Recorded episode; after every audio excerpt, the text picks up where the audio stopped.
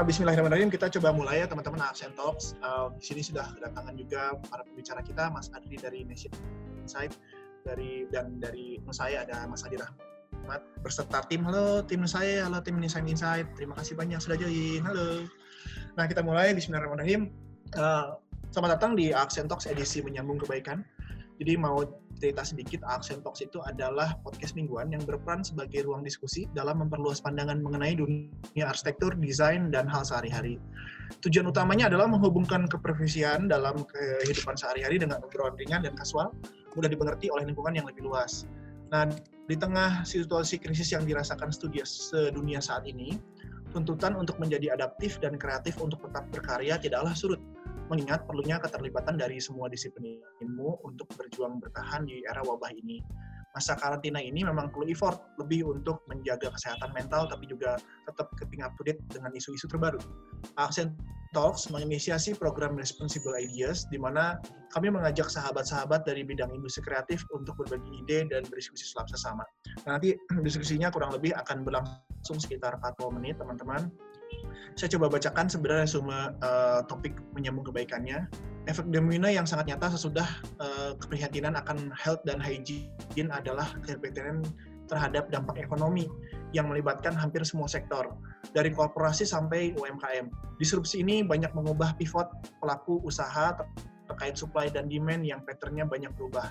Pada sisi ketujuh ini, Responsible Ideas menghadirkan Mas Andi Rahmat dari Nusaye dan Mas Adri Rexel Diputro dari Nation Insight tentang inisiatif menyambung kebaikan.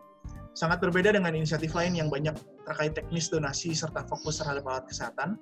Menyambung kebaikan uh, merupakan inisiatif yang bergerak sebagai direktori yang menyambungkan para donatur dengan mereka yang membutuhkan donasi. Design thinking dan proses di belakangnya sangat menarik, makanya kita mau ulik. Di mana spirit secara uh, serta pondasi kerangka bikin ini membuka banyak kemungkinan uh, besar ke depannya. Nah, tujuan dari diskusi ini adalah satu memperkenalkan usaha Asian Insight serta menyambut kebaikan. Yang kedua adalah menceritakan desain thinking serta proses di belakangnya serta mimpi dan rencana ke depannya. Yang ketiga adalah berdiskusi dengan partisipan mengenai inisiatif apa aja yang sudah menjadi insight bagi menyambut kebaikan serta menggalang awareness mengenai inisiatif ini. Nah, uh, kita masuk ke dalam sesi pertama. Uh, kita persilahkan mungkin Mas Adri untuk share si materinya. Sip. Mas Adri, waktu dan kesempatan dipersilahkan. Oke, selamat datang semuanya. Uh, Halo. Uh, jadi uh, seperti yang diceritain sama Yanuar tadi, ini sebenarnya inisiatif antara Nation Insights dan USAE. Uh, mungkin uh, inisiatif ini masih masih infansi banget, jadi awal banget gitu. Tapi justru yang menarik mungkin adalah proses desain, proses pemikiran dan dan khususnya kolaborasi antara agency research USAE sama uh, agency design ya, uh, sorry uh, Nation sama agency design USAE gitu. Uh, jadi kita bakal cerita lebih banyak tentang proses uh, pembuatan inisiatif menyambung kebaikan ini dimulai dari saya. Uh, saya akan share sedikit sedikit tentang uh, proses uh, insight sama strategi development uh, sampai kita mendapatkan strategi komunikasi uh, di balik menyambung kebaikan. Kemudian Andi akan take over uh, sampai kita mendapatkan strategi komunikasi uh, di balik menyambung kebaikan. Kemudian Andi akan take over, akan cerita proses kreatif uh, yang dilakukan sama tim saya untuk uh, develop campaign-nya gitu ya. Kurang lebih kayak gitu. Tapi sebelum saya mulai uh, mungkin cerita dikit ya tentang uh, Nation itu apa.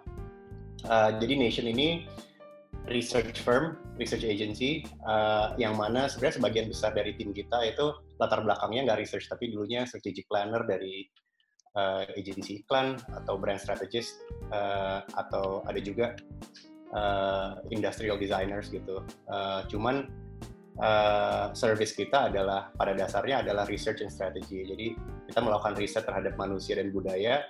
Outputnya adalah konsep produk, uh, strategi brand, uh, sampai ke ide komunikasi gitu.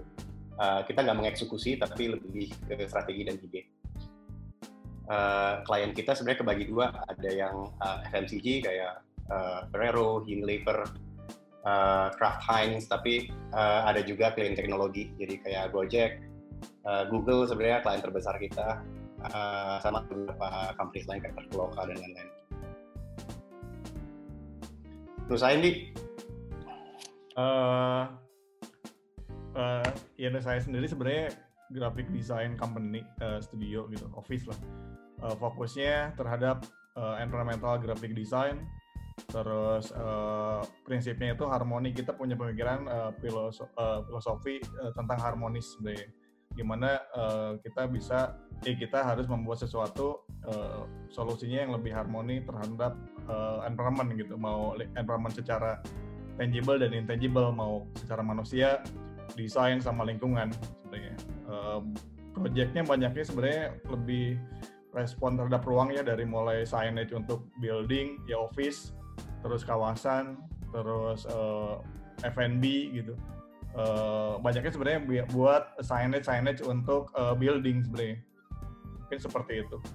Dan emang timnya sangat uh, kolaboratif diverse. Kayak ada produk ada grafis ada penulis ada akun eksekutif ada finance. Ya maksudnya kolaboratif lah di kantor. Jadi gimana prinsip harmoni ini harus uh, uh, terrealisasi dalam internal juga sebenarnya. Kayak gitu sih ya kayak kantor arsitek ya Mas Andi apa hitam semua ya Oke, okay, um, kita mulai cerita tentang menyambung kebaikan ya. Jadi uh, sebenarnya awal menyambung kebaikan itu ob obrolan santai antara saya dan Andi ya. Kalau nggak salah, lo duluan ya yang nelfon gue Andi ya. Ya uh, intinya kayak concern kita di awal-awal uh, pandemi uh, kita ngapain ya sebagai sesama agensi lokal dan independen gitu uh, sama seperti banyak orang kayaknya uh, kita ter tergerak untuk uh, mencari area di mana kita bisa berkontribusi. Uh, cuman kontribusinya terutama di di ranah yang memang uh, masih masuk dalam keahlian kita. Jadi uh, akhirnya kita berpikir kita mau, mau melakukan sesuatu yang sifatnya memberi inspirasi, memberi informasi gitu ya, uh, menggabungkan dua keahlian kita. Um, nah, titik awalnya itu sebenarnya um, waktu itu kita mencari gitu ya, apa sih yang paling penting untuk disampaikan kalau misalnya kita mau bantu untuk uh, masyarakat gitu. Jadi dari United Nations itu sebenarnya ada open call untuk global creatives dan uh, itu sangat informatif, sangat berbeda banget karena sebenarnya banyak banget hal yang bisa kita komunikasikan, banyak banget hal yang bisa kita share terkait dengan COVID-19. Tapi uh, guidelines dari UN itu uh, mereka mengidentify sekitar uh, kalau salah ada enam ini uh, enam key messages yang mana messages ini memang uh, sebaiknya di disseminate, di tahap-tahap pandemi yang berbeda. Jadi uh, bertahap kalau misalnya di awal banget di setiap negara sebaiknya messages yang dipush adalah seputar personal hygiene, kemudian physical distancing dan seterusnya sampai ke spreading kindness. Gitu. Jadi uh, jangan sampai kita udah di tahap peak baru ngomongin personal hygiene lah intinya kayak gitu. Atau sebaliknya masih di awal banget ketika yang paling penting adalah to stop the curve kita udah ngomongin soal spreading kindness. Jika kita mengantisipasi waktu itu uh, kita melihat apa ya yang kira-kira cocok dengan uh, tahap pandemi saat ini. Waktu itu kita kalau salah dua minggu sebelum uh, bulan puasa deh. Jadi belum lama-lama banget. Um, nah satu hal yang menarik waktu itu adalah uh, ada konteks kultural yang sangat penting yang bakal terjadi di Indonesia yaitu awalnya bulan Ramadan. Dan implikasinya sangat besar. Um, implikasinya besar dalam artian ini adalah momen paling sosial. Udah Indonesia kolektif banget. Uh, pada dasarnya Ramadan memang uh, banyak uh, apa namanya involving silaturahmi dan orang bertemu, orang banyak bertemu gitu ya. Uh, jadi kita mesti ada ada sebenarnya ada komplikasi, ada layer tambahan di sini. Tapi jangan-jangan kita berpikir jangan-jangan ini opportunity. Uh, Ramadan itu akhirnya kita menganalisa nih uh, awal dengan Team Nation kita berusaha untuk uh, explore apa aja sih uh, ritual perilaku customs apa seputar Ramadan yang mungkin ada dampaknya terhadap usaha-usaha uh, pemerintah dan masyarakat untuk me mengurangi kurva pandemi. Dan juga sebaiknya mungkin juga sebalik uh, sebaliknya mungkin juga ada konteks pandemi justru yang akan mengganggu uh, apa namanya berjalannya Ramadan dengan biasanya gitu. Jadi vice versa ini sebenarnya sangat apa namanya sangat impactful adanya Ramadan gitu sehingga kita menggunakan itu sebagai titik awal kita uh, bagaimana dan apa yang harus kita komunikasikan terkait COVID di bulan Ramadan. Uh, makanya waktu itu kita gerak, uh, gerak lumayan cepat gitu. Nah, dari yang kita analisa, akhirnya kita menggabungkan dua layer ini antara uh, guidelines dari UN sama insight-insight uh, tentang uh, ritual dan practices di bulan Ramadan dan kita mengidentifikasi ada tiga critical messages kita nyebutnya. Uh, yang pertama adalah safe silaturahmi uh, karena banyak orang harus pengen bersilaturahmi tapi kita berpikir oh mungkin kita bisa ngasih ide tentang bagaimana bersilaturahmi dalam konteks COVID.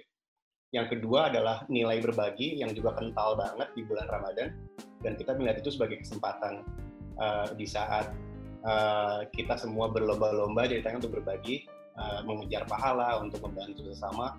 Uh, kebetulan United Nations juga ada tema spread kindness and solidarity. Kemudian yang terakhir adalah safe mudik. Uh, dan itu sangat berkaitan dengan physical distancing dan personal hygiene gitu. Uh, jadi uh, kita berhasil menemukan sebenarnya ada alignment antara uh, konteks Ramadan dan United Nations uh, key messages. Tapi akhirnya uh, setelah kita melihat uh, apa namanya, kita lihat beberapa hal. Satu adalah message, messages dan edukasi apa yang udah ada di di masyarakat, uh, urgensinya yang mana yang paling urgent, kemudian uh, apa yang uh, tepat untuk disampaikan oleh uh, yang orang seperti kita gitu. Uh, yang kita lihat adalah safe silaturahmi sama safe mudik, apalagi soal physical distancing. Ini sebenarnya ranahnya pemerintah. Ini mesti dilakukan secara massal.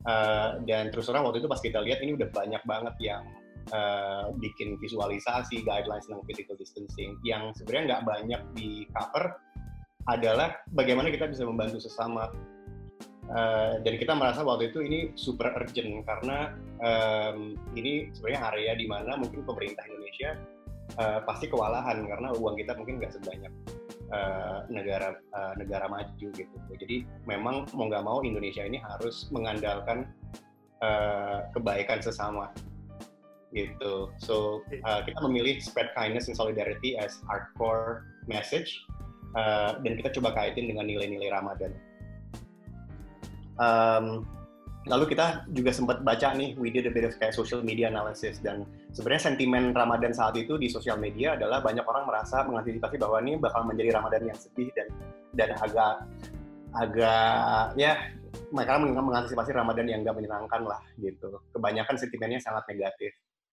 gitu. Justru uh, yang kita lihat adalah ini justru kesempatan ketika sentimen dan ekspektasi negatif kita mau coba untuk disrupt gitu kita mau menyampaikan bahwa enggak justru ini Ramadan it's a very special Ramadan uh, karena konteks ini dan ini kesempatan kita uh, opportunity to do good things. Uh, so lebih itu background pemikiran dari strategi menyambung kebaikan yang hasil akhirnya kita menulis satu campaign brief uh, yang nanti uh, Andi akan bisa share apa yang uh, implementasi dari brief ini. Jadi intinya objektif yang kita set as a team waktu itu adalah bagaimana kita bisa memanfaatkan momentum Ramadan justru untuk mendorong menginspirasi masyarakat good, untuk berbuat baik selama COVID-19. Ini adalah kayak short term objective uh, yang mana nanti kita mau extend beyond Ramadan. Jadi ini yang sebenarnya sebenarnya yang kita kita pikirin juga. Um, sebagaimana creative brief ada biasanya ada think feel do. So um, di sini thinknya adalah jobs to be done adalah uh, we want people to think bahwa Ramadan is justru Ramadan is special because banyak banget hal yang bisa lo lakukan untuk membantu untuk to do good. Uh, we want you to feel inspired untuk celebrate Ramadan with good deeds, and we want you to actually do good. Uh, key message-nya yang uh, kita mau sampaikan adalah banyak banget kesempatan berbuat baik dalam pandemi, dan justru itu yang membuat Ramadan tahun ini lebih spesial. Itu, uh, itu strateginya. Selanjutnya, uh, Andi bisa share ya, uh, gimana tim ya. saya pick up on this key message and uh, proses kreatifnya gimana? Oke, okay, terima kasih banyak Mas Adri presentasinya. Mungkin uh, dari Mas Andi uh, presentasinya atau dari Mas Adri? Yang dari saya. Oke, okay. kalau tadi merecap sedikit sebenarnya kalau bahasa China-nya krisis itu adalah Wei Ji. Wei Ji itu didirikan dari dua kata, Wei itu danger, Ji itu opportunity. Jadi selalu ada kesempatan dalam kesempitan. Jadi ya apa ya menurut gue kita lihat positifnya aja. Artinya bahwa orang baik makin jadi orang baik nggak sih sekarang karena makin banyak membagi uh, kebaikan. Nah terus uh, untuk teman-teman uh, yang mau bertanya, mungkin tadi uh, ada yang beberapa penasaran ke pertanyaan dan poin-poin penting Mas Adri, boleh ditanyakan dulu di kolom chat di bawah. Nanti saya coba akan recap pertanyaan teman-teman. Begitu juga dengan poin-poin yang Mas Andi, mungkin mungkin bisa ditujukan pertanyaan ke siapa atau kedua-duanya. Nanti di akhir presentasi Mas Andi, saya coba recap pertanyaan terus coba saya bacakan satu-satu. Mudahan mudah-mudahan waktunya cukup. Uh, Mas Andi, mudah-mudahan waktunya kalau bisa pas 20 menit supaya nanti kita bisa berdiskusi panjang di akhir. Ya. Waktu dan tempat silakan Mas Andi. Terima kasih Mas Januar dan teman-teman yang udah hadir uh, sambil ngobrol-ngobrol sore. Uh, thank you juga buat Adrik. Terus uh, ini udah ganti belum layarnya screennya? Udah. Udah. Uh, merespon dari uh, dari Nation sebenarnya tentang key, key message-nya banyak kesempatan berbuat baik dalam pandemi. Ramadan tahun ini jadi spesial. Jadi kita selalu berpikir gimana caranya kita harus tetap positif karena kan keadaannya udah negatif gitu. Kalau kita melihat ini sesuatu yang negatif juga jadinya nggak jadi apa-apa gitu. Malah kita mungkin makin terpuruk gitu. Uh, uh, kemudian melihat uh, kita kan selalu melihat kayak apa sih yang terjadi sekarang terus apa yang orang lakukan gitu. Dan otomatis yang langsung kepikiran sama orang-orang dan sama kita juga pasti kan kita mau membuat sesuatu yang langsung uh, apa ya misal kita bikin masker kah atau terus bikin facial gitu. Kayak banyak banget yang sekira kita tuh udah lihat di publik itu udah melakukan yang seperti ini gitu. Seperti ini gitu dan uh, akhirnya kita mikir kita bikin apa ya gitu kan karena kalau di saya sendiri kita dalam dalam masa sekarang ini kita respon tiga hal sebenarnya. Yang pertama itu kita harus punya uh, tanggung jawab sosial gitu. Kita sebagai makhluk sosial kita harus punya uh, responsibilitas terhadap keadaan sekarang gitu Pak. Misal ya udah kita harus bisa ngelakuin sesuatu yang bisa berdampak buat masyarakat gitu dengan profesi kita. Ya udah akhirnya kepikiran langsung itu dari kita langsung uh, ngontak uh, nation gitu. Gimana caranya bisa kolaborasi ber, kita yang berbeda disiplin ilmunya gitu. Terus uh, yang kedua kita bikin short term gitu short term project atau short term untuk uh, yang pertama mengamankan uh, kantor ya gitu kan. Yang ketiga kita bikin long term project gitu. Nah yang kita lakukan yang pertama ya kita harus punya project sosial yang merespon keadaan sekarang gitu Uh, yang pertama diingat langsung adalah uh, ini adalah program di Jepang sebenarnya namanya Earth Manual Project. Jadi uh, orang-orang kreatif, desainer, arsitek itu uh, bikin program gimana caranya bikin uh, kampanye tentang penanganan setelah bencana atau uh, gempa gempa bumi gitu. Ini menarik uh, karena proyek ini dipamerkan di beberapa negara. Uh, mengenalkan cara Jepang uh, merespon uh, gempa bumi sebenarnya. Dan dilakukan oleh sama oleh desainer sebenarnya. Jadi kayak diimplementasi uh, guideline-nya cara penanganan gempanya itu melalui hal yang ada sehari-hari. Misal shopping bag terus misal taplak meja atau kaos uh, apa pun yang hubungannya dengan kegiatan manusia sehari-hari gitu kayak gitu. Jadi pengenalan gimana caranya menanggulangi kita sebagai uh, masyarakat dalam merespon bencana alam gitu. Uh, yang pertama uh, kita ingat adalah kita bikin satu yang simple, sederhana, cuman orang mudah akses gitu. Kita langsung kepikiran Instagram aja medianya untuk uh, uh, untuk yang kita bisa kerjain secara cepat gitu Uh, kemudian uh, implementasinya bisa ke feed dan dan stories gitu. Kemudian bisa di share ke teman-teman yang punya uh, follower banyak atau influencer atau selebgram gitu. Dulu kepikiran seperti itu sih. Nah, mungkin secara singkat seperti ini kayak kita tuh di sini uh, menampung informasi aja sih sebenarnya sesimpel kayak gitu karena melihat semua orang udah bikin uh, inisiatif project gitu, sosial project dan kadang saya aja sebagai personal aduh mau nyumbang ke siapa ya? Gitu. Kadang bingung mana informasinya gitu. Akhirnya langsung kita kepikiran setelah diskusi sama Nation kayak ya udah kita bikin sesuatu pusat informasi aja gitu.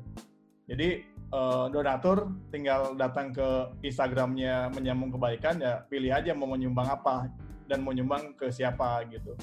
Jadi menyumbangnya nggak langsung ke uh, yang terdampak tapi menyumbangnya ke organisasi sosial atau komunitas berbagi kayak gitu terus uh, yang pertama kepikir langsung kita lihat uh, impresinya gimana sih kalau kita lihat Instagram atau uh, akun-akun uh, sosial media yang ngomongin tentang kampanye gitu. Yang pasti seperti ini kok karena pasti yang pertama dipikirkan adalah urgent informasinya harus harus cepat sampai gitu. Jadi secara visual mungkin nggak terlalu banyak dipikirkan kalau kita rasa ya gitu kan kayak gitu. Terus dan kita pengen bikin sesuatu yang berbeda gitu. Uh, akhirnya kita memutuskan untuk nama nama kampanye itu uh, menyambung kebaikan. Nah, uh, untuk merespon dari dari Ramadan ini kan tadi udah dijelasin sama Mas Adri uh, ada tiga poin sih. Menahan diri, silaturahmi, sama berbagi gitu. Nah, tugas kita jadinya kita lebih spesifik uh, di bulan Ramadan. Dan ada dua hal jadi kita merekomendasi sama jadi directory aja sebenarnya. Sesimpel kayak gitu. Jadi kita pengen uh, bikin sesuatu yang spesifik gitu. Jadi nggak terlalu luas gitu. Supaya dampaknya lebih kerasa. Tujuannya sih seperti itu. Terus uh, ini keywordnya berbagi komunal sama meriah. Karena bulan Ramadan itu kan untuk Indonesia itu adalah sesuatu ke apa ya bukan masalah tentang keagamaan tapi udah tentang kebudayaan. Jadi banyak kegiatan-kegiatan di Indonesia itu yang sifatnya bukan lagi keagamaan tapi kayak ngabuburit terus uh, berbagi ke panti asuhan gitu. Itu kan udah bukan dari kegiatan Ramadan ya tapi udah kebudayaan gitu. Kayak gitu. Terus uh, seperti ini. Jadi sangat apa ya sangat dikhawatirkan di era COVID ini kayak COVID ini kayak makin mudah menyebarnya dengan kegiatan-kegiatan kebudayaan di bulan Ramadan gitu kayak buka bareng terus sahur on the road. Karena ini sangat erat dengan apa ya uh, berkumpul banyak orang gitu kayak gitu. Terus uh, ngabuburit itu kan udah bukan masalah tentang keagamaan ya tapi tentang kebudayaan gitu. Berbagi tajil gitu. Terus akhirnya uh, kita harus punya identitas yang bisa merepresent kampanye ini.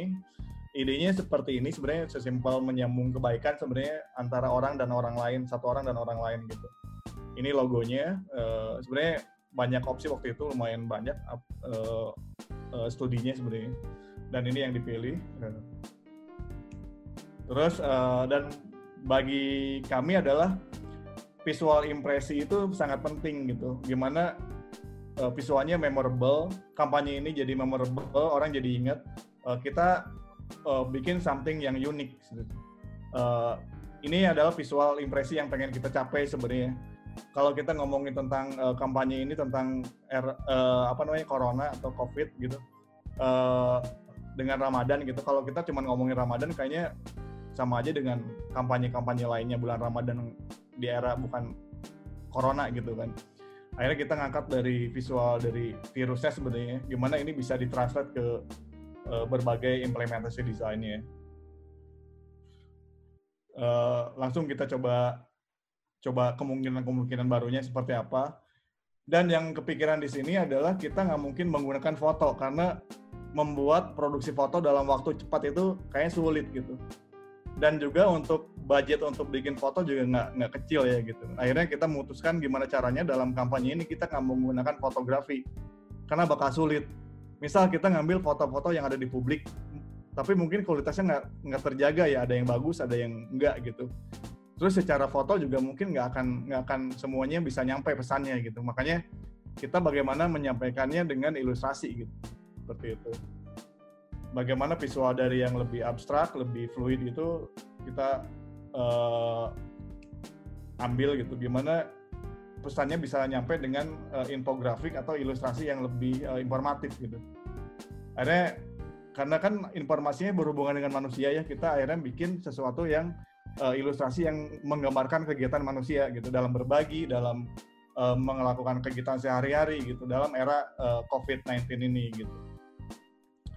Nah ini visual impresi yang pengen dicapai uh, dari yang tadi di belakang mood, mood boardnya sebenarnya Uh, tapi ternyata ketika emang cuman abstrak atau lebih monokrom itu agak sulit membagi informasinya. Akhirnya kita bagi ke beberapa warna gitu. Jadi ada yang terkait dengan informasi tentang uh, apa namanya donasi itu warnanya hijau misalnya. Silaturahmi ngomongin warnanya biru gitu. Mas Andi, maaf, memotong 10 menit lagi ya. Ya, ya. Uh, ya kira-kira kita bagi juga organisasi informasinya supaya mudah uh, dalam orang melihatnya gitu. Oh kalau biru ternyata informasi untuk tentang silaturahmi gitu. Uh, contohnya kayak gini, ini ngomongin tentang uh, uh, apa ya contoh gitu. Kayak kita ngasih contoh kita berbagi dengan uh, driver online Gojek online gitu. Traktir bukber online gitu. Terus sebuah tentang kebaikan. Jadi kita contohnya kayak gini nanti bisa lihat di Instagram karena waktunya terbatas kalau saya jelasin detail. Terus ke depannya sebenarnya ini ini mimpi aja sebenarnya. Misal nanti kita kerjasama sama Apple gitu dengan logonya ada logo yang menyambung kebaikan 5 persennya itu untuk menolong uh, korban COVID-19 di dunia gitu misal. Atau kita kerjasama sama Kecap Bango gitu.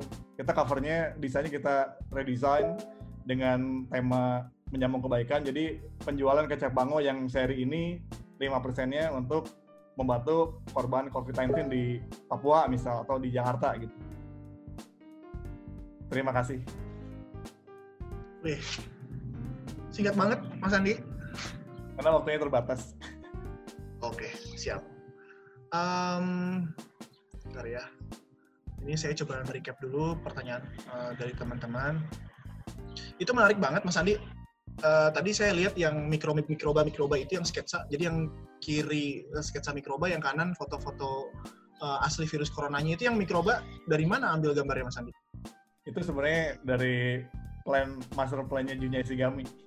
Oh, oke. Okay. Master plan untuk apa ya wabah atau gimana? Bukan itu project arsitekturnya dia di mana saya lupa tempatnya. Uh, jadi waktu itu nyari visual yang lebih visualnya lebih organik gitu. Kayak gitu akhirnya nemu visualnya dari Junya Isigami itu. Kayak gitu. Silakan teman-teman kalau misalnya udah ada mulai pertanyaan ya uh, tadi materinya sangat menarik dan sangat padat. Uh, kalau mau saya tanya duluan ya, um, pertanyaan pertama adalah kalau desain prosesnya menyambung kebaikan itu apa yang sudah berjalan sekarang, terus semangat dan mimpi besar yang ingin dicapai itu apa aja? Ini siapa jawab? Ah, Andi bisa cerita. Ah, siapa aja? Uh, gimana tadi desain proses menyambung kebaikan. Uh, kalau ngomongin desain proses sebenarnya uh, lumayan padat banget ya karena uh, tiap hari kita ngobrol di grup per dua hari kita review karena jujur ya ini kan project termasuk mungkin project pertama kita bikin uh, apa ya berdua sama Nation gitu. Kita belum pernah sebelumnya bikin project kampanye yang sifatnya seperti ini gitu. Terus uh, independen terus nggak ada nggak ada apa ya pihak lain yang men, men apa ya mendirect gitu misal uh, jadi benar-benar pure kayak ya udah kita coba jalan dulu kita per tiap dua hari kita review aja bareng-bareng gitu. Terus uh, juga kita tampung informasi atau nggak masukan-masukan dari publik sebenarnya kayak gitu. Terus uh, jadi ini lucunya bukan lucu sih kayak menarik banget karena emang ini gimana caranya gimana gotong royong di dalam internal dari Nation sama Nusai kayak gitu. Kayak gitu sih. Jadi uh, di di kita juga uh, apa ya yang terlibat ada Darin ada Darin ada Morgan ada Tisa ada sama saya sendiri gitu untuk uh, tim desainnya sebenarnya. Jadi keroyokan banget gitu. Di uh, Nation juga ada Mas Adri ada Ezra ada banyak sih ada Oli ada banyak banyak banyak teman-teman lah gitu kan. Jadi banyak banget keroyokan banget sih dalam mengerjakan proyek ini. Kayak gitu. Hmm. terus uh, yang dikhawatirkan sebenarnya pertama bikin kampanye ini jangan nyampe kita bikin bikin uh, informasi ke publik tapi ternyata nanti udah basi gitu apa yang kita bikin ternyata udah lewat masanya yang tadi mungkin Adri udah bilang di awal sebenarnya makanya hmm. kita pengen uh, bikin sesuatu yang spesifik ya untuk bulan Ramadan aja. Ke depannya gimana ya kita nanti bakal update lagi. Gitu. Siap. Ini gue juga dapat dari WA Group, ini memang racun WA Group nih. Jadi katanya corona itu ada wave 1, wave 2 nih yang tinggi, sama wave 3. Kenapa dapat data itu? Gara-gara dapat data dari Spanish flu tahun 1918. Karena sebenarnya kan ini kayak berulang gitu loh. Mirip-mirip lah Spanish flu sama uh, sama corona. Uh, ke depannya sebenarnya rencananya setelah Ramadan isunya apalagi nih? yang akan di solve atau misalnya isu yang akan di bridging oleh menyambung kebaikan? Sebenarnya uh, esensi dari menyambung kebaikan nggak ya nggak akan berubah gitu. Cuman uh, nanti jadi dia tetap di bayangan kita at least ya yang paling natural evolutionnya adalah dia tetap menjadi direktori uh, di mana orang bisa mencari cara-cara untuk membantu masyarakat lah ya gitu. Cuman kalau sekarang spesifik COVID uh, nanti ya akan meluas gitu ya um, dan bisa di repurpose depending on kayak what happens. Tapi I guess ambisi ambisi short medium termnya adalah kita membangun ini sebagai sebagai direktori yang yang tanpa agenda, terus direk, direktori yang yang berguna. Kalau misalnya kita membantu um, mudah untuk dicari dan dan kredibel gitu um, ya gue juga sama kayak Andi sih waktu awalnya covid tuh uh, banyak banget kayak di Instagram gue tuh banyak banget kayak apa namanya iklan-iklan membantu ini segala macam gitu cuman agak agak agak sulit untuk kayak uh, menentukan oke okay, gue mau mau mau kontribut ke mana ya? Apakah ke APD atau ke bantu uh, pekerja uh, dan agak scattered gitu. Jadi I guess uh, ya, ya. esensi utamanya itu. Oke. Okay um, ini ada pertanyaan dulu dari Mas Fadli, mungkin untuk keduanya. Uh, pertanyaannya adalah apa karakteristik, karakteristik masing-masing khas dari Nusaye dan dari Nation Insight sehingga proyek kolaboratif ini memiliki karakter baru dalam segi desain dan value-nya. Oke. Okay. Apa ya? Mungkin value-value perusahaan tadi ya kalau misalnya Nusaya memecahkan dengan cara tiga poin, uh. Mission Insight juga mengambil apa ya istilahnya spirit Ramadan yang tiga tadi Hmm.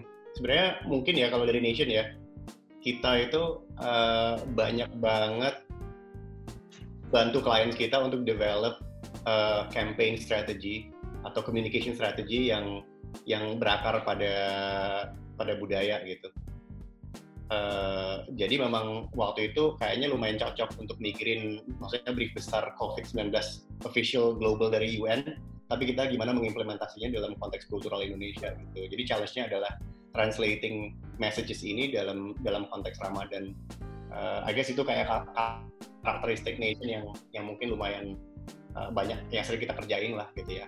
Uh, lokal localization dari dari campaign ke budaya lokal. Dari Mas Andi mungkin ada ada jawaban tambahan? Uh, kalau dari Nusai sebenarnya yang pertama kita buat itu harus punya manfaat itu poin penting. Kayak apa pun yang kita lakukan, sekecil apa pun kita harus ada manfaatnya gitu. Itu hal yang matters lah buat kita di Nusai sebetulnya. Setelah dari situ baru kedua tahap duanya apa yang kita buat itu harus memorable. Harus unik, harus berbeda dengan orang lain yang udah lakukan, yang orang lakukan sebenarnya. Jadi kita selalu berpikir keras dalam proses mendesain itu jangan nyampe yang kita lakukan itu udah pernah dilakukan orang lain dalam artian walaupun sebenarnya nggak ada yang baru kan sebenarnya tapi lebih ke pendekatan desainnya eksekusinya gitu. Makanya kita sangat concern banget dalam proses desain studi bentuk karakter. Itu kita sangat effort di situ sebenarnya. Karena uh, kami rasa sebenarnya semua orang tuh punya berpikir kreatif sebenarnya. Semua orang itu bisa berpikir design thinking sebenarnya. Cuman kan yang nggak bisa semua orang itu adalah eksekusi desain yang yang kami rasa mungkin punya karakter yang berbeda sebenarnya kayak gitu. Tentang metode tentang kualitas tentang cara mandang. Karena kalau dari sudut pandang desainer itu adalah uh, yang membedakan adalah cara melihat sebenarnya. Jadi individu-individu itu sebenarnya setiap orang tuh punya cara melihat yang berbeda-beda sebenarnya. Jadi gimana caranya kita punya pandangan yang berbeda tapi masih relevan dan punya manfaat dalam konteks apa yang kita kerjakan sebenarnya. Gitu. Makanya ketika kita bikin COVID-19 kampanye ini uh, gimana caranya kita bikin sesuatu yang manfaat dan emang punya dampak yang spesifik gitu. Makanya langsung ngomongnya Ramadan gitu. Kayak gitu. Cuman nggak terlalu uh, eksplisit bentuknya ke Ramadan nggak pakai ketupat ketupat atau pakai beduk gitu nggak yang kayak gitu. Uh, yeah, yeah. tapi something yang lebih esensial. Jadi yang lebih pesannya yang pengen nyampe gitu bukan kayak visualnya sebenarnya. Visualnya gimana caranya impresif orang ingat terus uh, kita bisa implementasi ke berbagai uh, komunikasi yang lebih uh, fleksibel gitu. lebih lebih seperti itu sebenarnya kayak gitu mungkin yang ditekenin adalah tentang visual yang berkarakter sama lebih uh, light ya, lebih simple. Uh, karena simple itu lebih mudah dicerna sih kalau buat kami sebenarnya lebih lebih lebih Siap. apa ya lebih lebih lebih mudah lah lebih ringan untuk kita cerna sebenarnya lebih gitu sih sebenarnya hmm. bukan sesuatu yang heboh yang ramai yang berat gitu bukan yang kayak gitu. Cuman kita pengen memberatkan di kontennya bukan di visualnya sebenarnya. Lebih tapi gitu. ini ketika gue pertama kali lihat gitu ya yang posting bukan Andi dulu tapi gue tuh lihat dari ekspor atau ada yang share gitu. Ini gue gue langsung bilang ini saya banget nih. Apakah sebenarnya uh, Andi pernah membuat apa ya kayak roadmap uh, desainnya Nusaya ini bentuknya harus kayak gini gitu. Karena kalau gue melihat ya kalau arsitektur ya gaya desain lu tuh kayak gayanya Sanaa kan di Kazuya Shijima sama yeah. Ryu Nishizawa gitu. Gue melihat banyak kecocokan apa uh, gue lihat apa orang-orangnya gitu warnanya moodnya gitu. Apakah sebenarnya Andi juga akan mengarah ke sana gitu? Jadi lu kalau gue melihat gaya arsitektur Sanaa ya memang tidak tersurat tapi tersirat gitu. Oh, ini Sanaa nih. Ya. Ya sebenarnya salah satu ya kita juga sebenarnya sangat mengambil banyak influence ya sebenarnya. Kayak kenapa Sana bagus, kenapa Junya bagus, kenapa uh, Tanda Wando bagus. Kalau nggak di graphic design juga banyak influence yang kita ambil sebenarnya. Cuman yang kita ambil tuh cara berpikirnya sebenarnya kayak uh, apa ya? Sebenarnya pengen bikin something yang berbeda aja sih sebenarnya kayak beda terus tapi masih applicable atau masih fungsional kayak gitu. Jadi kenapa kita selalu bikin yang light, yang simple, yang sederhana karena kalau desain itu kalau buat kita sih sebenarnya uh, lihat konteks ya. Kadang ada ada waktunya kita harus biasa aja atau, atau kapan ada waktu kita harus harus teriak gitu, harus kuat gitu. Nah, uh, kalau kita selalu pengen nekenin ke kon ininya ya kontennya, maksudnya message-nya gitu, bukan desainnya yang teriak sebenarnya. Pengennya gitu sih sebenarnya. Oke. Okay. Jadi kita selalu pengen menjolin uh, kontennya, pesannya nih apa yang mau kita sampaikan bukan desainnya sebenarnya. Kayak gitu. Mungkin ya, lebih Ini gue ada pertanyaan dulu ya sama uh, buat Mas Adri. Uh, Mas Adri ini kan lagi banyak isu normal yang baru. Uh, mungkin bukan peradaban yang baru yang lebih adaptif gitu. Uh, gue melihat bahwa Nation Insight ini banyak memiliki research tentang culture. Seperti apa kira-kira dinamika culture atau antropologi manusia setelah corona? Itu itu kayaknya pertanyaan semua orang sih. Uh, Karena gue juga nggak tahu jawabannya iya, apa. Jawab. Tapi itu ya ya sebenarnya ini pertanyaan besar yang juga kita lagi pikirin sekarang. Uh, mungkin sekarang ini udah mulai lebih mudah untuk memprediksi uh, apa yang akan terjadi dibanding mungkin sebulan dua bulan yang lalu karena uh, kalau berusaha memprediksi kita mesti lihat uh, apa namanya perkembangan epideminya dan perkembangan ekonomi. Jadi faktor makro yang sebenarnya kita eh, kita ambil sekarang sebagai acuan utamanya adalah epidemi dan ekonomi. Dan kalau lihat dari konteks Indonesia, ini mungkin karena kita nggak bisa lockdown 100%, ini akan menjadi extended uh, rasanya jadi extended impact-nya kan ke Indonesia. Agak lama lah gitu, tapi mungkin ya, lock, ya. lockdown setengah-setengah gitu ya. Um, Nah baru segitu doang sih, lebih mikirin kayak apa namanya uh, recovery-nya nggak akan sudden gitu ya. Banyak orang yang mikir kalau justru kalau kurvanya kayak V curve, yeah, yeah. Uh, will have a very intense period of change, tapi kita akan cepat lupa gitu. Tapi kayaknya di Indonesia enggak. Jadi uh, dampaknya ke dinamika sosial tentang apa ritual-ritual sosial segala macam itu pasti yang akan besar banget. Siap. Uh. Okay. ada beberapa pertanyaan nih agak mirip sih, uh, ya, Januar. Uh, mau dija mau dijawab nggak yang di chat nih? Boleh, ya. boleh. Mau jawab yang mana dulu kira-kira biar nyambung, uh, Mas Adri? Ini kayaknya tiga hal ini agak mirip. Jadi ini pertanyaannya apakah program ini hanya akan eksklusif untuk perayaan Hari Raya? Uh, enggak, justru kita dikaitkan dengan Ramadan karena kebetulan tadinya nggak ada nggak ada niatan untuk dikaitin ke Ramadan, cuman kebetulan karena kita lagi kita mau develop sesuatu untuk uh, pandemi dan kebetulan masuk di masa COVID, eh, masuk di Ramadan. Jadi yang pasti nih uh, perkembangannya nggak akan ada kaitannya dengan Hari Anak atau Hari Bumi atau Labor Day atau atau uh, apa namanya nggak ada nggak seasonal gitu. Uh, dan sebenarnya terkait dengan kayak dua pertanyaan lagi, apa rencana ke depannya agar program menyambung kebaikan ini dapat mendapat perhatian publik lebih luas?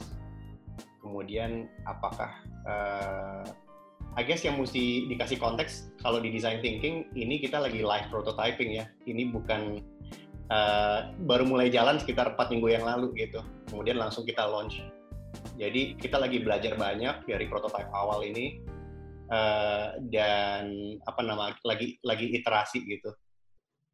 Uh, sehingga mungkin yang banyak bisa kita share adalah ya proses kreasinya ini. Uh, tapi hasilnya uh, apa namanya masih masih dalam proses gitu dan kita berusaha untuk shaping ini post Ramadan kayak apa ya gitu tapi yang pasti uh, kayaknya esensi dari apa direktorinya nih tetap akan akan dilanjutin. Nah ini uh, eh, gue mau nambahin pertanyaan mungkin nyambung sama uh, dari Mas Matthew Lim.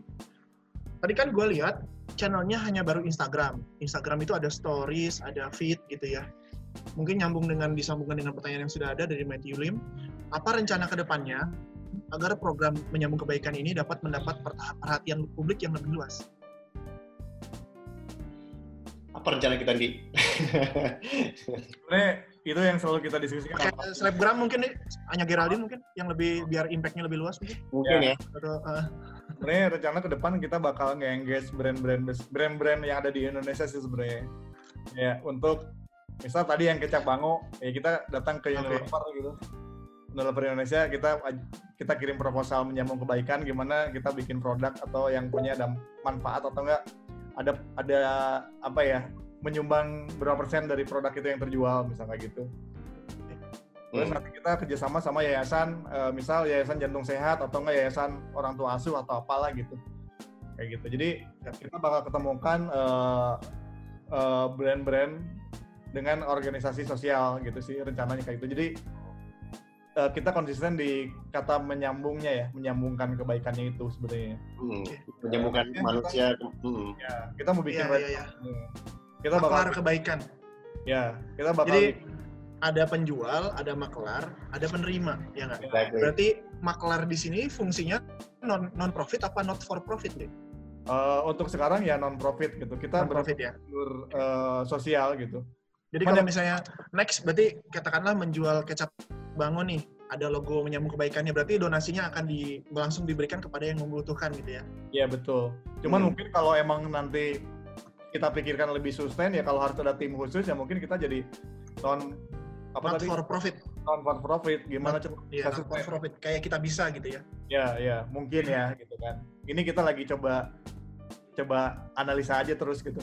Mm -hmm. Tapi uh, apa namanya summary lo bagus sih Januar menurut gue uh, esensi dari menyambung kebaikan itu adalah intermediary kan. Uh, penyambung gitu. Jadi bisa intermediary kan macam-macam. Tokopedia adalah intermediary antara ya. penjual dan pembeli. Uh, label misalnya uh, label halal adalah intermediary antara pemerintah dan dan konsumen gitu. Uh, jadi I guess itu yang sebenarnya masih kita ideate. Ini kalau nanti bermeta metamorfosis gitu ya uh, ya, kita ya. menjadi intermediary kayak apa gitu. Ya, ya, ya. Ya mungkin kayak contohnya ada kalau teman-teman tahu kampanyenya Bono YouTube yang Red itu. Jadi produk-produk yang emang kerjasama sama Red Campaign itu berapa persen untuk uh, disumbangkan ke uh, apa ya pengidap AIDS di Afrika ya perempuan ibu-ibu sama anak gitu. Jadi kurang lebih gitulah contohnya. Terus apalagi Dri yang kemarin tuh yang yang tadi kita bahas yang label apa namanya? Trade ya, kayak uh, ya fair trade label. Ya, uh, fair trade, ya. uh, macam-macam lah gitu. Jadi maksudnya um, Instagram ini adalah adalah uh, platform kita untuk belajar tentang si si menyambung kebaikan ini dan dan apa namanya dari respon masyarakat segala macam ini kita akan lihat ini bisa dibawa ke mana gitu. Hmm. mungkin ada masukan mungkin dari yang lain-lain Ini masih ada beberapa pertanyaan, saya coba sambung dulu ya Mas Adri. Hmm. Izin. Uh, dari ini pertanyaan yang agak teknis sedikit ya dia. Mumpung udah sore ini nggak apa-apa biar agak panas nih. Dari Nadia, Nadia WP. Mau tanya untuk saya sendiri, mengapa sering menerapkan visual transfer, transformation sebagai desain metodenya? Apakah ada alasan tersendiri? Uh, transformation di sini gimana ya? Mungkin ya misalnya tadi dari bakteri jadi orang gitu. Oh. Terus kalau logo-logo logo lain You Maju misalnya. You Maju tuh ada senyumnya jadi senyum orang gitu-gitu. Ini dari tanggapan netizen nih apakah benar apa enggak? Jadi kalau salah ya disangkal aja gitu. Nggak apa-apa. Ya bisa dibilang ya sangat benar gitu. Karena uh, kita selalu pengen bikin something ya desain itu yang nggak vulgar ya. Jadi yang lebih lebih apa ya lebih persuasif atau enggak lebih lebih elegan aja gitu. Bukan eksplisit gitu karena apa ya uh, justru serunya di situ. Jadi kita bikin satu jangan vulgar lebih lebih apa ya lebih dihiperbola kah atau lebih uh, mencari kemungkinan-kemungkinan baru dari hal yang udah terlihat kita lihat sehari-hari gitu.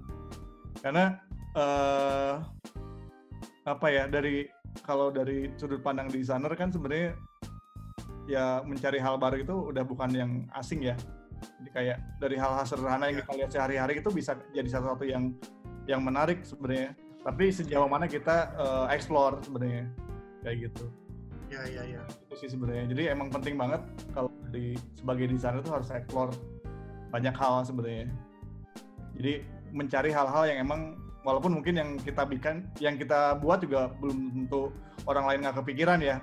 Tapi setidaknya kita udah berpikir yang lebih jauh gitu. Kayak ya kemungkinan samanya mungkin sedikit gitu walaupun pasti ada yang sama gitu kayak ya, gitu jadi ada masukan dari ada interupsi dari Mas David Interkona Architecture. Mungkin bukan vulgar istilahnya, tapi tidak harafiah. Setuju nggak, ya. Mas Andi? Ya. Setuju ya? Ya, ya. Setuju. Terima kasih masukannya. Terima kasih, Mas David. Kayak gitu sih. Mungkin ya tidak harafiah lah gitu. Kayak gitu. Oke, oke. Jadi ya tadi mungkin ada garis merahnya, lalu sebenarnya Mas Andi juga tidak menampilkan bahwa memang itu adalah salah satu cara supaya idenya lebih mudah diterima. Karena pertanyaan gue juga sama nih, itu apaan yang kayak bulat-bulat itu kayak mikroba. Oh ternyata bener, mikroba beneran atau virus. Oke, okay. uh, eh, pertanyaan lagi ya, uh, mungkin bisa dijawab sama Mas Adri. Pada umumnya kebaikan itu identik dengan ketulusan pada konteks maksud, maksud dan tujuannya. Gimana sarannya agar kita bisa membagi porsi antara impact, value, dan threat saat kita berusaha mewujudkannya dalam kondisi keterbatasan? Karena mungkin setiap program punya perlu cost production yang disiapkan. Ini pertanyaan dari Kiki Rizky Cahyana. Bisa diulang nggak? Oke, pertanyaan adalah gimana sarannya agar kita bisa membagi porsi antara impact, value, dan threat saat kita berusaha mewujudkan dalam kondisi keterbatasan. Karena mungkin setiap program uh, production cost yang disiapkan. Jadi mungkin uh, ketika di saat serba terbatas gini, mungkin kebaikan yang di-share itu bukan hanya berupa makanan, APD gitu ya. Mungkin semangat-semangat atau poster-poster yang bagus yang menarik secara visual pun sebenarnya itu adalah dukungan bagi ya. orang-orang ya. yang terimpact. Iya sebenarnya uh, benar juga kayaknya di di konten kita yang dia uh, kebaikan yang kita share atau yang kita promote itu bukan bukan hanya finansial jadi uh, bisa juga uh, apa ya uh, kind gestures gitu. Uh, bisa apa aja. Um, atau sebagian dari konten kita kayaknya yang kita akan kembangin yang nggak hanya itu nggak hanya menyalurkan ke NGO dan lain-lain gitu. Jadi memang uh, itu ya pertanyaannya ya. Artinya ya, betul, betul. sekarang lagi lagi susah kita mau bantu juga uh, susah kali ya. Maksudnya tak takaran masing-masing gitu kan ya. Ya ya ya uh, jadi mungkin kalau orang kaya nggak butuh dibantu secara uang gitu uh, dengan jokes mungkin atau dengan hiburan-hiburan atau visual uh, yang yang apa ya yang yang nikmat gitu di iya, Instagram. Yeah, yeah benar juga sih. Uh, gue sih ngeliat itu lebih lebih sebagai input sih, bukan pertanyaan. Justru kayaknya uh, ide bagus, jangan-jangan kita mesti mesti meredefine kebaikan itu nggak hanya nggak hanya sesuatu yang tangible gitu, tapi bisa juga menyambung kebaikan emosional gitu. Yeah. Iya. Uh, mungkin itu itu evolusi berikutnya menyambung kebaikan kali ya. Iya, iya. Ya. Sama sebenarnya. Ya, di saat ya, kan kita kan di sosial media ditakut-takutin ya dengan data, dengan hoax, dengan isu agama, isu rasialisme gitu. Hmm. Ya ketika kan bener juga sih di riset lu tuh bener-bener bagus karena kalau menurut gue Instagram itu isi tentang foto. Tapi ketika dikasih sling gitu ya, penyambung kebaikan grafis, eh lucu eh grafisnya. Ya itu menjadi kebaikan buat uh, dari lu ke gua diri sendiri gitu. Hmm. Sebenarnya karena apa ya? Kita juga melihat diri kita sendiri ya, teman-teman lah kita. Kalau kita nyumbang uang mungkin uang kita bisa habis sih sebenarnya. Karena uang kita juga nggak banyak gitu kan terbatas lah gitu. Uh, makanya bikin kampanye ini tuh ya udah mungkin kita bisa bikin something yang sustain gitu. Justru dengan bikin menyambung kebaikan ini lebih besar daripada uang yang kita punya gitu manfaatnya. Itu aja sih. Kayak gitu. Makanya sebenarnya sebelum nama menyambung kebaikan itu banyak nama kampanyenya. Diskusi sangat panjang banget selama berapa dua mingguan lebih ya, mungkin kita tiap hari gitu. Uh, akhirnya kita putusin yang nama bisa sustain gitu nggak cuma di Ramadan aja sih sebenarnya. Kayak gitu. Oke oke. Siap. Uh, boleh dikasih pertanyaan lagi nggak Mas Andi Mas Adri? Boleh. Boleh ya ini pertanyaan sedikit men menuju kepada perusahaan dari Mas Fajar Maulana terhadap Mas Adri. Nation Insight kan bergerak di brand development.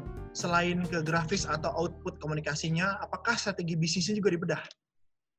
Uh, iya, sebenarnya uh, apa namanya uh, implementasi dari brand brand development atau brand strategy kan banyak banget gitu ya. Salah satunya adalah identitas visual, tapi itu hanya sebagian kecil. Kebanyakan project kita sebenarnya turunannya dari dari brand development atau brand strategy menjadi uh, product guidelines. Jadi brand strategy kan menjadi kayak purpose besar gitu. Uh, itu menjadi semacam uh, guidelines untuk service design, untuk product design dan sebenarnya komunikasi identitas visual itu hanya sebagian gitu. hmm Jadi kalau dipikir sebenarnya menyambung kebaikan, jangan-jangan kita mesti kayak uh, ngide berikutnya adalah ini kalau misalnya menyambung kebaikan jadi produk atau jadi jasa apa ya gitu. Saat ini kan okay. implementasinya baru visual, yeah. baru komunikasi gitu. Siap. Nah, uh, ini ada pertanyaan lanjutan uh, nyambung dari yang tadi dari Mas Izan Baharudin. Halo Mas Izan, terima kasih sudah join pertanyaannya adalah sejauh ini setelah campaign berjalan, apakah impact yang sudah terjadi bisa diceritakan dampaknya atau katakanlah mungkin bisa diceritakan impact yang diharapkan tuh apa sih dengan pergerakan uh, uh, menyambung kebaikan ini? I guess impact impact yang kita harapkan adalah uh, terjadi lebih banyak distribusi kebaikan lah gitu. Uh, apa namanya bringing satu creating awareness bahwa penting banget untuk berbagi sekarang gitu ya. Uh, dan uh, mudah-mudahan terjadi banyak transaksi kebaikan lah gitu. I guess that's the big goal. Nah mungkin ini lanjut lagi uh, dari pertanyaan yang sekarang. Ini gue sambung-sambungkan coba. Dari Mas Himuro Tatsuya pertanyaannya adalah mungkin ini agak di luar konteks tapi bagaimana jika terlalu banyaknya donasi ini malah menjadikan mental meminta ini menam, dan menempel jadi atribut. Bagaimana proses kurasi donasi yang dipilih? Sebenarnya ini kan kita juga bukan uh, apa ya, uh, kita kan nggak tahu ya sebanyak apa yang donasi lewat menyambung kebaikan, karena kita di sini hanya menyambungkan. Okay. Jadi kita nggak ada nggak ada nggak terlibat transaksional. Kita nggak tahu ada berapa banyak yang terlibat yang uh, yang menggunakan uh, dampak dari platformnya. Ya, karena uh, kita cuma ngasih tahu link-link uh, organisasi yang organisasi sosial yang membuat kampanye-kampanye sosial untuk membantu orang kita nggak tahu gitu. Jadi kita nggak tahu siapa aja yang menyumbang ke siapa gitu.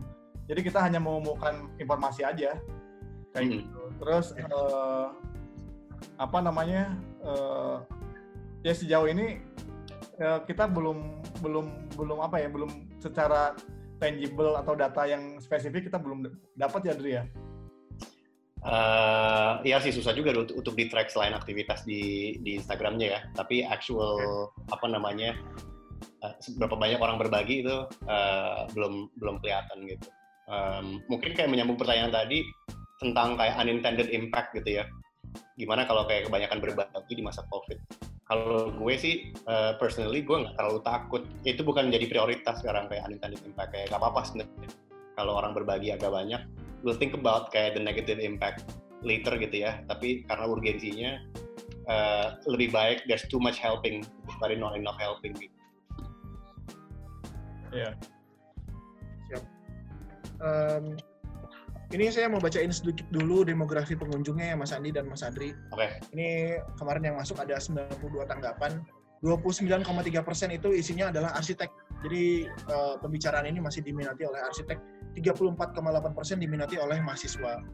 Lalu uh, domisili 46,7 persen adalah Jawa Barat, uh, kemungkinan Bandung dan sekitarnya. 30,4 persen DKI Jakarta.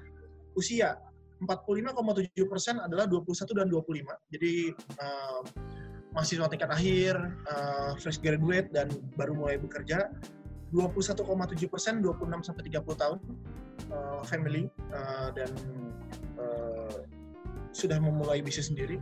16,3 persen adalah belia 15 sampai 20 tahun. Nah ini kira-kira demografinya. Terus uh, saya izin mau menyampaikan kesimpulan uh, pembicaraan kita tadi uh, ada poin-poin. Jadi kalau misalnya memang ada yang kurang atau sensitif atau yang kurang, boleh ditambahkan. Saya mencatat dua poin di sini. Yang pertama adalah proses kreatif yang ditekankan oleh penyambung kebaikan adalah bagaimana dapat memberikan kesan dan pesan yang tersampaikan dengan research dan eksplorasi mendalam agar kualitas eksekusi dapat mempresentasikan value-value-nya. Yang kedua, menariknya campaign menyambung kebaikan ini menjadi stand out untuk isu yang jarang tersentuh, menjadi berbeda dari yang lain sebagai intermediary. Sesederhana menyambungkan informasi yang menyambungkan manusia dan menyambungkan kebaikan itu sendiri. Kira-kira seperti itu Mas Adri dan Mas Andi. Mungkin ada kata-kata penutup uh, sebelum kita foto bareng dan uh, menutup uh, diskusi ini. Uh, apa ya? kasih itu rangkuman yang baik menurut gue. Ya. Uh, tepat. Uh, apa kalau dari kita sih sebenarnya kayak ya terima kasih lah udah yang udah join terus uh, banyak itu masukan buat kami terus untuk mengembangkan uh, menyambung kebaikan ke depannya dan juga kita sangat terbuka kalau ada yang mau kolaborasi mungkin gitu ya Dwi ya Iya. Yeah. Karena kita juga basicnya emang sosial gitu tujuannya gitu. Terus uh, sangat terbuka kalau ada input-input yang bisa di-share. Terus uh, dan kami juga punya harapan besar buat menyambung kebaikan untuk Indonesia utamanya gitu, untuk bisa membuat uh, manfaat buat, buat lingkungan Indonesia lebih baik lagi sih sebetulnya, buat kehidupan kita lebih baik lagi. Oke, siap. Dari Mas Adri mungkin ada uh, kesimpulan atau kata-kata penutup? Hmm, ya sama mungkin kayak Andi ya karena ini sebenarnya inisiatif yang terbuka gitu ya uh, kayak passion project sebenarnya anyone siapa pun yang mau kontribusi uh, mau itu kontribusi kayak organisasi yang bisa dibantu segala macam uh, apa namanya kita sangat terbuka lah untuk masukan sama bantuan gitu. Uh, dan mungkin um, yang pasti kita sih selalu kayak menganjurkan siapa pun di sekitar kita anything that you can do to contribute sekecil apa pun ya kayak gue sama Andi sama sama tim kita uh, uh, it's time to do something now gitu. Uh, dan sebenarnya banyak banget uh, guidelines arahan untuk uh, apa namanya kalau bingung mencari kontribusi gue apa ya gitu ya. Uh, sebenarnya banyak hal yang tinggal lihat sekitar kita udah ada apa dan gapnya di mana gitu. I guess proses berpikir lu saya sama Nation waktu itu itu what's our small contribution yang mungkin uh, belum di belum di cover gitu ya. Um, and then hopefully ini bisa menginspirasi banyak orang lain lah siap. Kita sampai di ujung uh, uh, perbincangan kita di Accent Talks uh, menyambung kebaikan uh, teman-teman boleh di, dinyalakan video ininya uh, apa namanya kameranya kita mau foto bareng dulu ya teman-teman dengan para pembicara dan mungkin abis dari sini bisa sambil ngobrol saling menyambung kebaikan sambil bersilaturahmi uh, Mbak Zara, boleh diarahkan? Oke, okay. ready ya? Satu, dua, tiga. Nanti foto-fotonya kita share di grup ya, teman-teman. Mungkin yang belum dinyalakan boleh di-share uh, videonya, dinyalakan kameranya. Iya, masih sedikit nih yang nyalain. Boan kayaknya. Tunggu sore. Iya, slide-nya bagus banget ya. Cahaya senja ya. Yes, bagus banget ya.